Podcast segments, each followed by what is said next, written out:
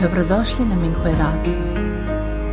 Minghui Radio donosi podcaste u vezi s progledom Falun Gonga u Kini, kao i uvide iskustva praktikanata tijekom njihove kultivacije.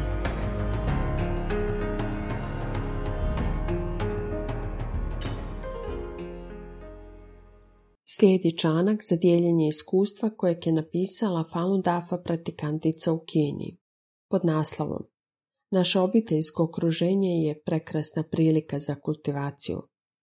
Nakon razmjene mišljenja sa drugim praktikantima, shvatila sam da dokle god smo u stanju tražiti vlastite nedostatke, kada stvari pođu po zlu i mjeriti sebe u skladu sa fa, doživjet ćemo manja skretanja sa puta u obiteljskom okruženju. Pratikanti koji to rade sposobni su ozbiljno postupati sa svime i uvijek se sjetiti da su kultivatori te da ne bi trebali raspravljati o tome tko je u pravu ili u krivu.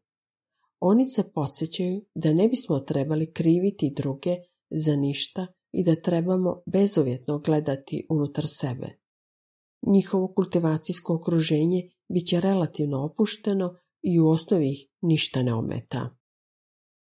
U suprotnom, ako imate ljudske predođbe kada ne iđemo na sukobe ili na stvari koje ne idu dobro, mogli bismo krevljivati druge i guđati da oni nisu učinili ovo ili ono, ili da nešto ne bi trebalo činiti na određeni način. Neki pratikanti također imaju puno poteškoća u discipliniranju svoje djece. Učitelj Li ne traži od nas da se kultiviramo u hramovima, tako da nam obiteljsko okruženje nudi mnoge mogućnosti za kultivaciju.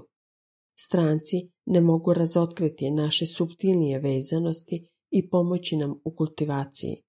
Samo nam naša obitelj pomaže da one izađu na površinu i budu otkrivene. Učitelj je rekao u bitno zamarljiv napredak 3. Početak citata. Zar zaista ne shvaćate da vam te neugodne stvari pomažu da se kultivirate? Uklonite svoje ljudske misli i oslobodite se svojih vezanosti. Onog dana kada ste započeli kultiviranje, nije li se vaš životni tok promijenio u životni tok kultivatora? Nije li istina da ništa od onog na što ne ilazite ne predstavlja slučajnost? Zar vi ne putujete putem koji ide ka božanstvenosti? Kraj citata. Tek sam nedavno doista shvatila koliko je teško kultivirati se unutar obitelji. Kad sam komunicirala sa drugim pratikantima, uvijek sam pronalazila njihove nedostatke, koje bih im istaknula tijekom razgovora. Govorila bih im kako vježbati, kako identificirati i eliminirati njihove vezanosti, kako ljubazno razgovarati sa članovima obitelji i tako dalje. Međutim, čim bi se vratila kući, ponašala bi se kao obična osoba. Govorila sam i činila sve što sam htjela. Na izgled bih zaboravila da sam praktikantica i žela bih se na supruga. Čak sam htjela napustiti to komplicirano okruženje. Razmišljala sam o načinima na koje bih kaznila supruga, kakva snažna natjecateljska vezanost. Ponekad bih znala da sam u krivu, ali se jednostavno ne bih htjela ispričati ili reći da mi je žao. Osjećala sam da, ako priznam da sam u krivu, to je isto kao da sam izgubila.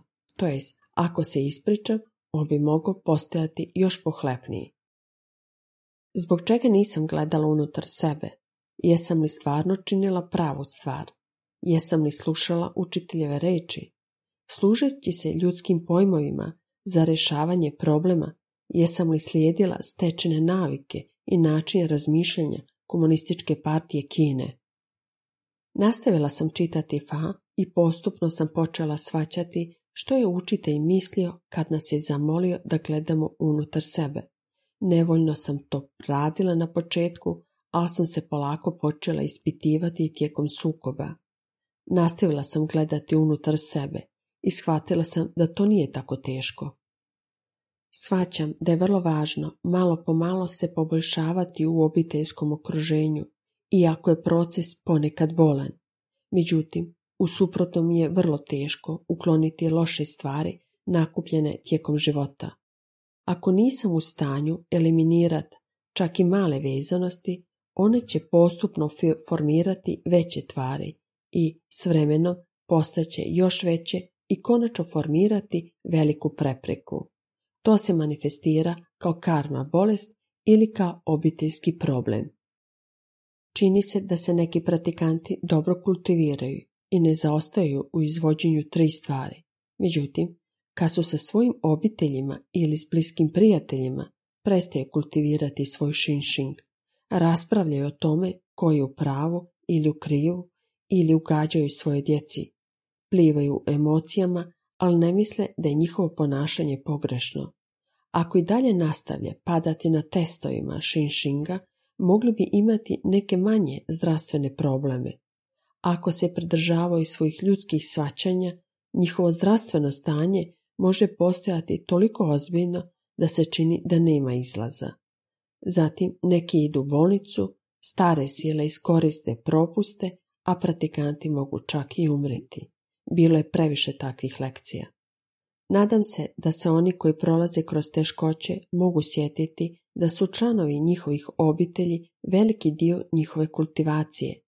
Član obitelji koji vas najviše nervira može baš biti onaj koji vam pomaže da otkrijete svoja ljudska svačanja, kao i onaj kojemu je najviše potrebno vaše susjećanje.